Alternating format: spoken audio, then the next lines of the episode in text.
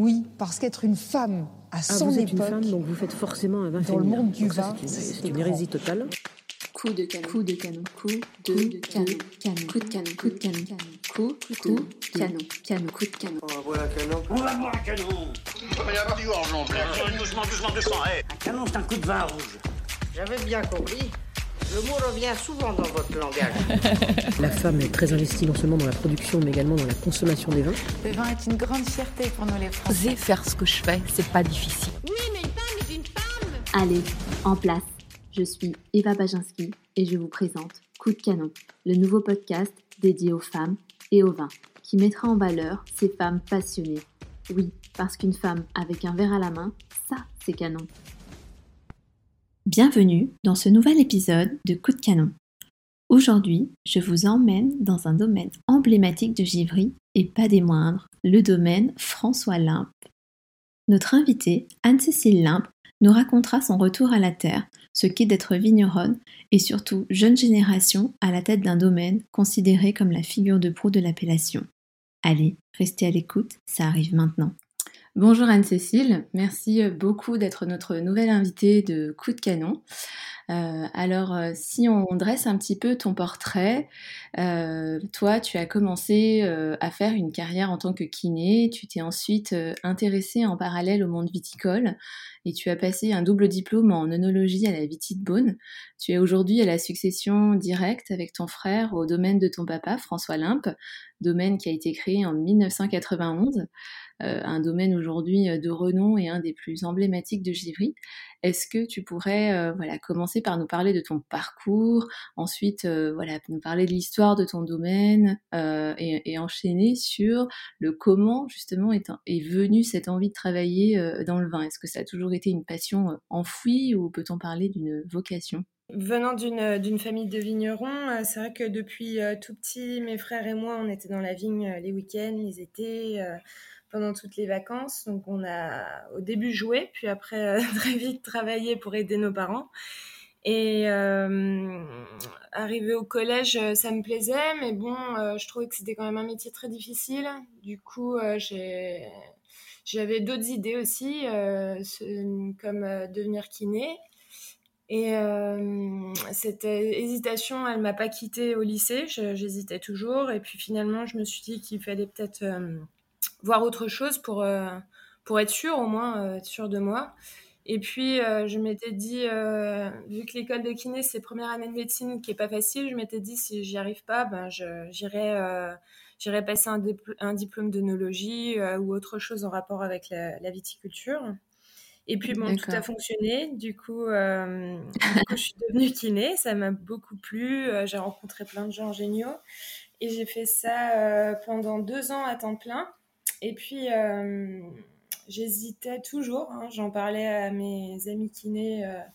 euh, que le fait que ça me manquait quand même le milieu du vin. euh, que j'étais pas sûre de moi de, vouloir euh, fermer la porte complètement, surtout que à l'époque mon frère ne reprenait pas.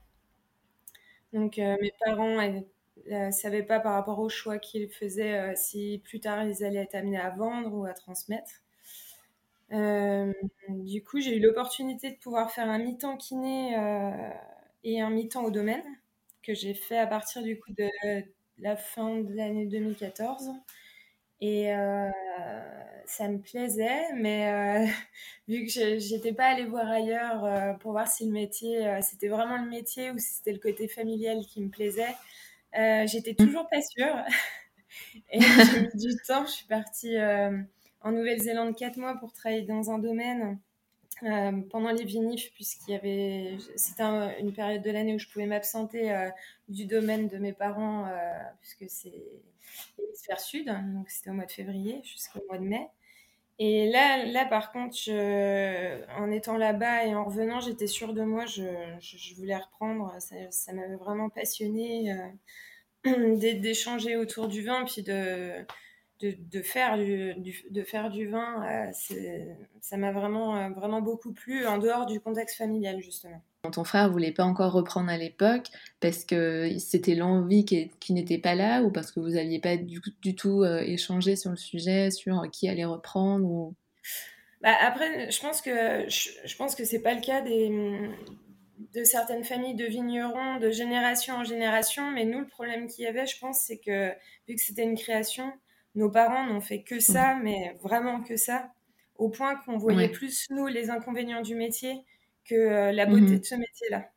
Et euh, c'est la, la, maturité euh, qui fait que en se retournant, on se dit ah ouais non, c'est quand même dommage si si, si ça ne continue pas, si on continue pas justement l'histoire de ce domaine. Et puis même à titre personnel, c'est dommage parce que c'est passionnant comme métier. Mais je pense qu'on avait tous, euh, tous, besoin de temps pour se rendre compte de ça. Et du coup, aujourd'hui, cette transmission avec ton papa, comment est-ce que elle s'est effectuée Voilà, est-ce qu'aujourd'hui, ce, ce, métier de vigneronne fait de toi une femme accomplie? Euh, comment est-ce qu'elle s'est effectuée? C'était pas facile parce que c'est euh, c'est quelqu'un euh, d'autodidacte qui a dédié sa vie à ça et très exigeant. Encore plus, j'imagine, avec ses enfants.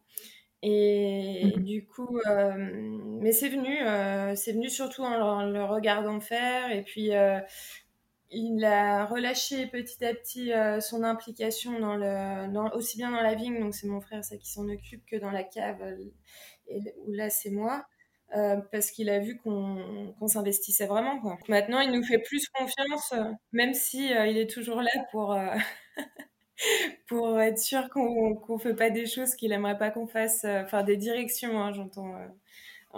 oui, oui, bien aussi sûr. Bien dans la conduite du vignoble que, que du vin.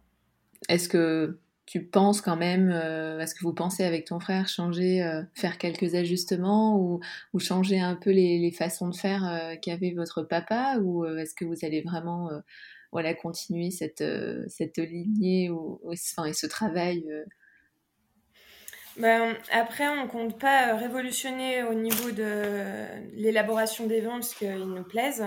Par contre, bien sûr, mmh on a la liberté de pouvoir faire évoluer les choses mais euh, ça, sera des détails. C'est plus au niveau du vignoble, par contre, où, euh, on, oui, vous avez des continue de faire des changements euh, sur le fait d'être le plus bio possible. Mhm. On, essaye de s'adapter au mieux aussi au changement de climat. Enfin, on discute beaucoup autour de ça. sur la, pérennité du vignoble, c'est, je pense, pour tout le monde, le plus gros problème aujourd'hui.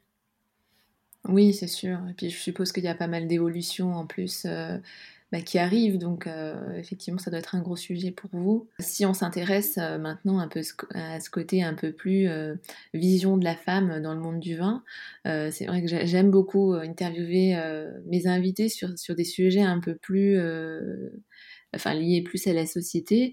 Euh, aujourd'hui, si je te dis l'égalité des genres, l'égalité homme-femme, euh, voilà, est-ce que ça t'évoque euh, quelque chose? Est-ce que, est-ce que tu te sens concerné par le sujet? Est-ce que aujourd'hui, toi, jeune génération, ça te, ça te motive pour changer, pour changer des codes? Bah, je, je, pense que sans, sans m'en rendre compte, je dois vraiment tenir à cœur le fait justement d'être, enfin de défendre les femmes dans le milieu, dans le sens où ma mère a travaillé toute sa vie aussi au domaine et pourtant on parle rarement d'elle.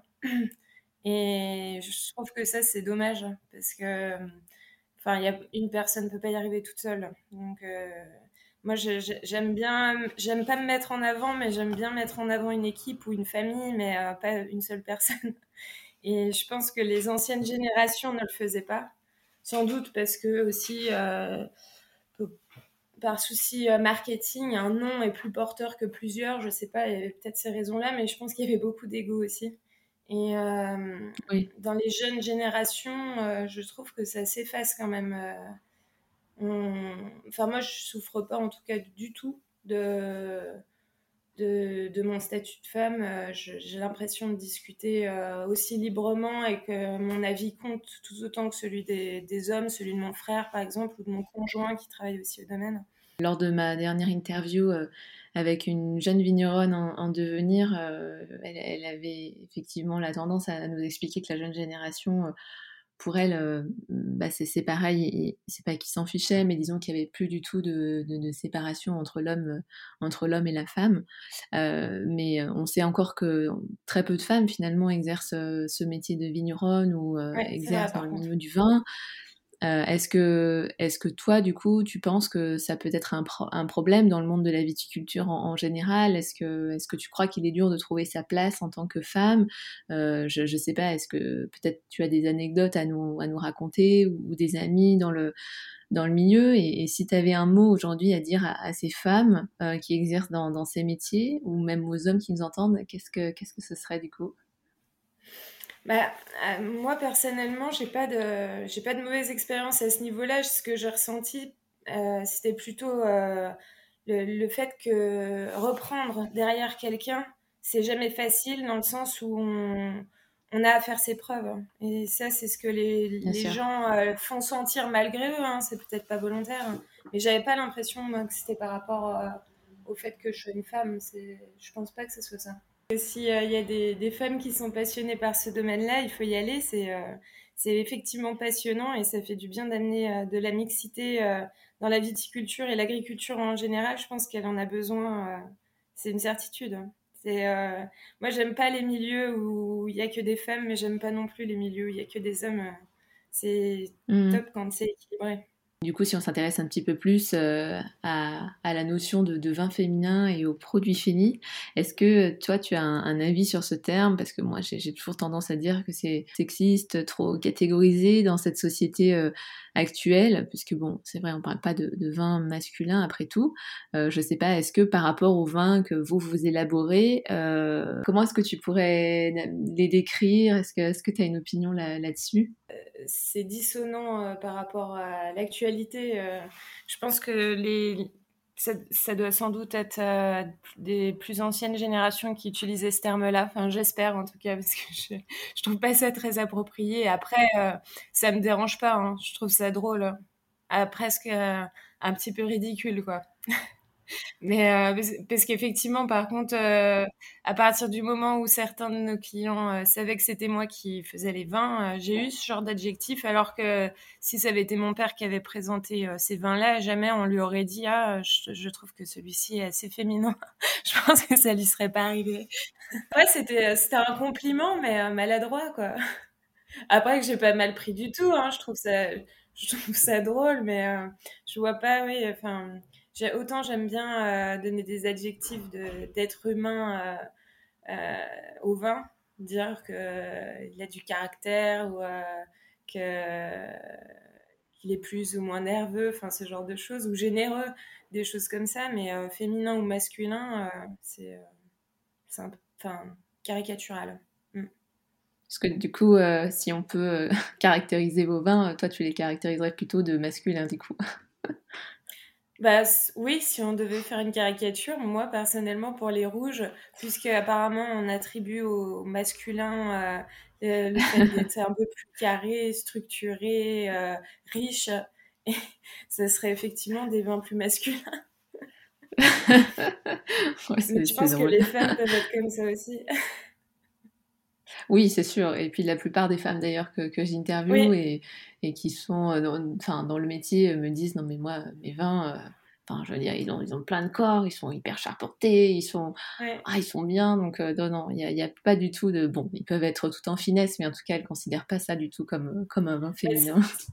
C'est vrai que vin féminin, je pense qu'il doit y avoir un petit côté fragilité derrière. Ouais, c'est ça. C'est toujours un peu péjoratif et c'est un peu, c'est un peu dommage. Euh, du coup, si tu le veux bien, on va passer à la dernière partie que j'appelle la Madeleine de Proust. Euh, mhm. As-tu aujourd'hui des, femmes, euh, une ou plusieurs, qui, t'inspirent et pourquoi?